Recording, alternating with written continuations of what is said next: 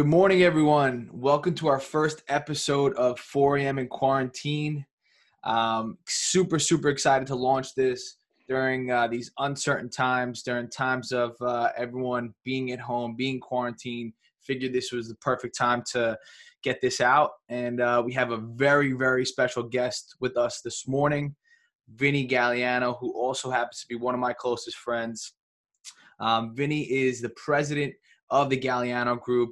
Galliano Group is an individual investment firm holding public and private holdings, including Palantir, Airbnb, and even an early investor of of Uber. Um, Vin, pleasure to have you, man. Pleasure to be here, bro. I appreciate you having me. Absolutely. Wouldn't have it any other way during these times of quarantine. Can't see each other in person, so we got to do this uh, via Zoom. But uh, listen, man, I'm, I'm, I'm excited to have you on, and just uh, want to give a little bit of, uh, of an idea of where we are. Uh, I know you are a very, very savvy investor um, in the market. Um, and, and, I definitely want to take that and, and, and portray it onto you and see exactly where your head's at with everything going on. I know there's a million different ways we can go with this, but let's start. What are you doing over the past few weeks of quarantine, man? Yeah, well, look, man, I appreciate, obviously, like I said, I appreciate you having me. And furthermore, anytime I do get to see you, whether it be through a computer screen or in person, it's always, it's always a pleasure. So, so regardless, but look, I'm doing everything that likely everybody else is doing, except I'm, uh, I'm, I'm tied to the markets here, right? So this is uh, a very, as you mentioned, uneasy time. Okay. And so when you have uneasy times in the market, there are uneasy people, people are on edge. Okay. And so what I'm trying to do is not pay too much attention to the intraday moves, right? I'm trying to make sense of it all. Um, and I'm trying to create some sort of a roadmap forward, right? I mean, I think that that is probably the most important part of it all, right? Where are we going to be uh, six, 12 months from now, right? Um, somebody like myself, you know, what I'm trying to do is I'm trying to do a good amount of uh, rebalancing and planning, right? That's that's ultimately what I'm trying to do. Absolutely. Yeah, I mean, uh, is is there much else to do at this point? I know that you're um, very heavily invested, and you know you're very deep into this, so it's not going to be like you know your experience is obviously completely different than someone who's got in in the past six, 12 months into the market, or someone who's looking to get into the market. Um, but since this fallout, um, was this something that was you know inevitable or was this you know this whole coronavirus was this the the last jenga piece that kind of made this whole thing come tumbling down give me a little bit of your um, you know your bird's eye view on this situation and you know how we can how we can kind of take it from here and and uh, you know was the overextension something that was inevitable or or or you know what do you think here no, for sure. Look, I mean, here's here's the thing, right? If you invested the day before the internet bubble burst, or if you invested in 2008, the day before Lehman Brothers announced bankruptcy, you're up 100% plus on your money, hmm. right? So, regardless of your entry point here, right, it's still not a time to panic depending on your time horizon. If you like those companies then, you should like them even more now right? As it pertains to the last Jenga piece, yes, the last Jenga piece was certainly the coronavirus. This market was absolutely overextended. Um, you found yourself with companies that were incredibly overvalued. Um, and there was just too much uh, blind optimism in the market. Okay. So when it comes to an unwind in the market, okay, this coronavirus did uh, throw the sheets off a lot of people right? It, it effectively uh, exposed them to everything that they kind of were turning a blind eye to for quite some time. Mm. Uh, there's a lot of uncertainty now, uh, specifically because of um, credit markets and, and bond markets and equity markets, right? So when it comes to the overall market and the way that the market is reacting to something like the coronavirus, you find yourself now in a 30% down market Okay, so this is a lot of money that a lot of people are losing.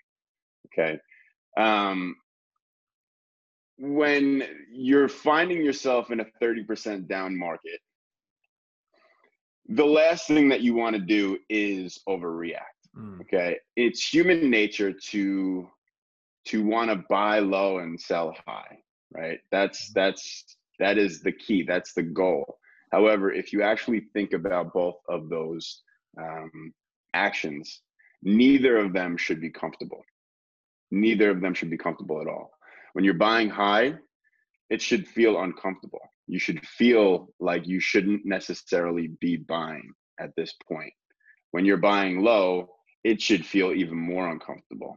Okay. Because that's likely the point where you have something like a last Wednesday um, and you you kind of hit that peak of a bottom. Okay. And it's where everyone else is running away. Right. So when you're finding yourself in a position where you want to buy or sell, okay, my advice would be to buy and sell for the long term, right? Mm-hmm. Buy buy on on the down days, buy on the up days, um, and sell when you when you need the money, right? Um, it, it's it's certainly not a time right now to try and time the market. Absolutely, yeah. I mean, um, now in in your uh, like what what types of uh, I guess, how are you taking your approach to, you know, hold yourself back from from wanting to sell at this point, um, or wanting to to buy just in that you know in that erratic type of of, of emotion, right? Because. I know that a lot of investors, you know, I guess emotions obviously are going to come into play when you're investing. Obviously, how do you yeah. channel those emotions in the right way, right? So that you make sure that you know your emotions aren't taking over your business and your investment portfolio, and you know you're making that that cognizant um, decision every time you're, you're, you're trading. Right. Look, you have to look at it from a logical standpoint. Okay. I, I wouldn't consider myself a trader. I would consider myself more an investor. Likely, uh, the majority of people that will watch this are probably in that same boat. Mm. Okay, I'm not. I, I can't sit here and tell you that I can time the market, um, and most other people can tell you that they can't time the market as well. Right? You might have that lucky one or two times where you've, you know, bought at the right time and and sold at the right time. Um, but it's not. That's not a good long game, right? For people that are not. Uh, chartists and and rigorously watching this market. It's not something that's going to play um, play out well for the long term. Mm. Uh, so what I do um, when you have a, a drastic fallout, right? A, a month or two prior to the to this, I, I would say in January was probably my last my last big buy. Okay, prior to this whole fallout, I was buying those companies with intention right? I mean, they were they were companies that I liked at that price. Um, so they're companies that I like even more at this price. Now, those are companies that are not going to be affected, okay, or will be affected, but will be affected in a very uh, in, in a much more marginal manner than a lot of other companies will be with this whole uh, fallout, right? With the whole mm-hmm. health issue um, and the uh, the and limited exposure to what their market used to be. Okay. Um, so when I'm approaching and I'm purchasing those companies, I'm taking a look at here. I'll give you a good example. Uber was a 45 to 50 billion dollar company prior to this fallout. Okay. As of last Wednesday, Uber was a 20 billion dollar company. Okay. Now, if you put that into into their ba- if you if you if you correlate that to their balance sheet, this is the perfect example. They had ten billion dollars on their balance sheet. So Uber was almost worth more in cash than it was as a company. Okay. Now that doesn't really make sense. Uber is not going to just stop making money and halt, you know, halt making money from here. They have the eat side of their business. They have the um, you know the rideshare side of their business, which is dramatically being affected. But they do have the eat side of their business, and they are going to get back to doing business when this is all said and done. So you have these companies that are are on a on a brief uh, downturn.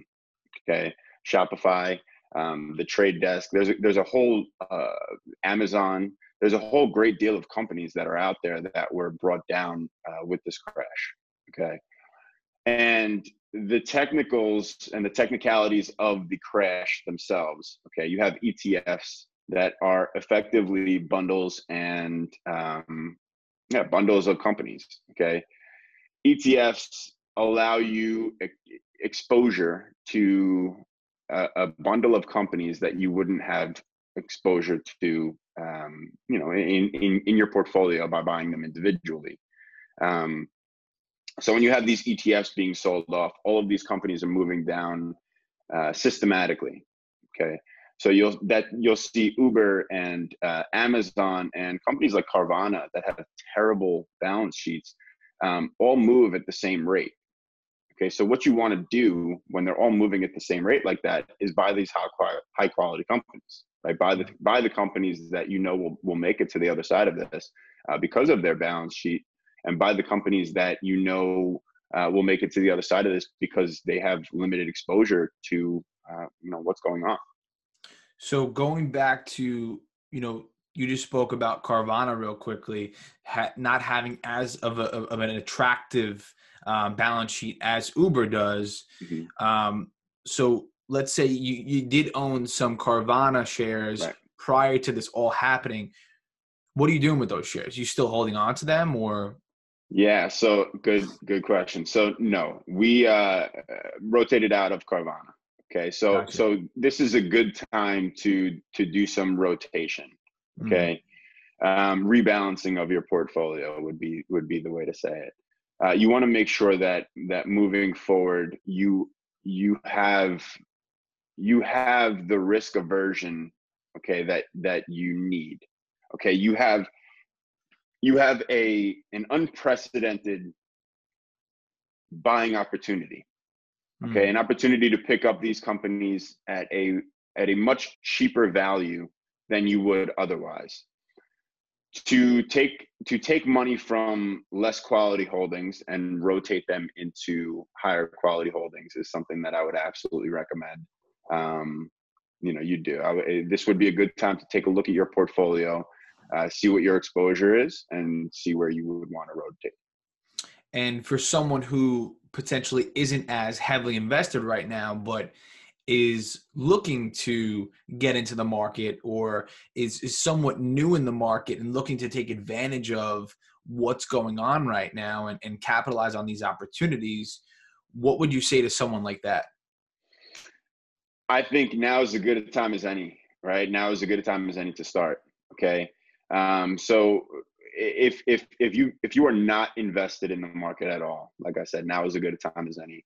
Um, you know, I go back to my point earlier. If you did invest, okay, prior to uh, the the Lehman Brothers announcing bankruptcy, um, prior to you would you would still be up 100% on 60 70 to 100% on your money today. Okay, if you invested at the bottom of that mm-hmm. trough, you you're up you're up somewhere around 150 to 160 percent. Wow. So timing timing is everything, right? Timing is important. Um, but over the long term, you know, you have to understand you will you will go through uh, these dramatic gyrations, okay, that they don't feel good, right? I mean, they're you know, it, it, it, this is this is your money, right? It is emotional. It is an it, it's an emotional sport, right? You want to make sure that you are investing your money in the right place. Um, but from here, I mean, you have a very, very good opportunity to buy high quality companies uh, at a much lower valuation, um, and that to me is always a uh, always a bright side. Wow. Yeah, I mean that's some some amazing insight. Um, and now going into the next six, nine, 12 months, um, I know I know no one has a crystal ball, obviously, right? Um, mm-hmm. It's tough to really project um, exactly what we're going to see over this next six, 12 months. But, you know, give us a little bit of an idea of how, you know, you know, how you're envisioning this next six, 12 months. And I know that you're saying that you're doing a lot of rebalancing, but once you're kind of, you know, your rebalancing is, is in place, what's next, you know? Right. So, so look, you, analysts are, are effectively saying, okay, that the fallout of this in its totality will be 30% US GDP loss. Mm. Okay, so by the numbers, the U.S. Jo- nominal GDP, okay, on a yearly basis is around 21 trillion dollars. Okay, so now we're talking about one quarter of a 30% loss, which equates to 1.75 trillion dollars, if my math is correct. Wow. Right. So that's a that's a that's a large loss. Yeah. Okay. However, from the peak to the trough, we wiped out nearly eight trillion dollars of market cap in companies. Okay. So moving forward in these six months, okay, what happens is the market will always aggressively price in worst case and best case scenarios. So you're going to have a lot of gyrations moving forward. Okay you're going to have crashes down and you're also going to have crashes up okay so when you have for example this week this week was a technical crash up right? Mm. not much more you could be extended to the downside um, so you bounce back and you bounce back in a hard way now there are monetary and fiscal policies being rolled out um, which which of course does boost the market um, but to answer your question, moving forward in the next six to 12 months, now is a good time to either, if you are not invested, begin getting invested. Okay. And that's not to say, when I say begin getting invested, um, I, I, have buddies of mine that uh, if they have money set aside, they want to throw it all in the market at the right time. Hmm. Uh, the the answer to that is there is no exact right time. It, it's impossible for for me to know that. It's impossible for you to know that. It's impossible for anybody to know that. Hmm. Um, in retrospect, it's always easy to pick out what the best time would have been. Um, but what you want to do here is you want to go ahead and and and set money aside for investing. Okay, so start to pick on companies that you admire, right? Companies that you use every day Amazon, Microsoft, Apple. Um, expose yourself to the companies that are are definitely going to be there on the other side and probably going to be even stronger. Uh, Microsoft announced an acquisition yesterday. In this market, Microsoft is buying companies. Companies are going out of business, and Microsoft is buying companies. Um, so you want to make sure that you're exposed to to the companies of high quality first. Once you have a stable foundation, then you can start putting on some risk, right? Then you can start putting on on some smaller companies, some exposing yourself to companies that you know um, are a bit more uh, uh, volatile in these markets. Um, but six to 12 months from now, I do believe that we will have a higher market. Um, I do believe that this, you know, this, the fallout of this will have run its course. Um, and hopefully would have run its course with, uh, with uh, as, as small amount of, uh, of, of human loss, of course, as possible. Mm-hmm. Um, but again, uh, now is as good a time as any to uh, to to find yourself invested in the market. Amazing, yeah. Um, I know we had a conversation uh, a few months ago, even even maybe a few weeks ago, about you potentially getting into you know starting your own fund, right? And you know letting others you know invest with you because you know mm-hmm. having such a successful track record you know there's people that you know necessarily want to get into the market but don't necessarily want to you know worry about the day-to-day burden of you know what the market's doing and and have a professional like like yourself you know kind of guide them in that right direction or um, you know help them and, and hold their hand throughout the process until they're ready to go on their own you know where, where are you at with that man? Yeah uh, it's it's something that i'm still i'm still working on right? The uh, the asset management side of of what i'm looking to do is um is is something that is inevitable right? Mm-hmm. i mean there's there's a lot of it, it's it's family right? It's friends it's um and then and then clients themselves. I mean it, it you find yourself in a position where you can you can change the trajectory of people's lives uh, hopefully in a positive way. Mm-hmm. Okay. And so when it comes to financial freedom and being able to allot people financial freedom and um, expose them to markets uh, that they may not have otherwise been exposed to, um, whether it be public or private, um, is something that I'm I'm definitely interested in and something that I'm definitely working on behind the scenes. Love it, man. Yeah, I w- wish you the best of luck there, and I'll be the first one in there with you. I'll be investing sure. with you. Um, I know I'm heavily invested in the in the real estate market and, and everything we do on, on that side of things. But um, you know, definitely want to get deeper into uh, the market and and uh, you know would love to invest side by side with you. Awesome. Well, would love to have you, man. Absolutely, Absolutely. man. No, I appreciate it. And uh, you know, one last thing before before we wrap up, um, you know, just just giving someone um, some sort of advice. I know you gave a little bit of advice, but where to start, right? When when you first got started investing, was there a certain um, channel that you went to every day to kind of give you some insight as to you know what those what those companies are that you want to get involved in or um, a certain analyst that you like to listen to certain books you know what are something that someone could actually hold on to right now in the next few weeks that can really you know put them in a better position to invest and and uh, you know create you know that first step towards financial freedom and and and uh, you know in the market? Yeah yeah good question. So uh, I mean, you know, if you anytime that you walk in my office, you will always have CNBC playing in the background, right? Mm-hmm. CNBC exposes you to to the markets in a unbiased fashion. Um, it allows you uh, all the company, you know, top line company news that you do need. Um, so for anybody just sitting on their couch, that would be a good place to start.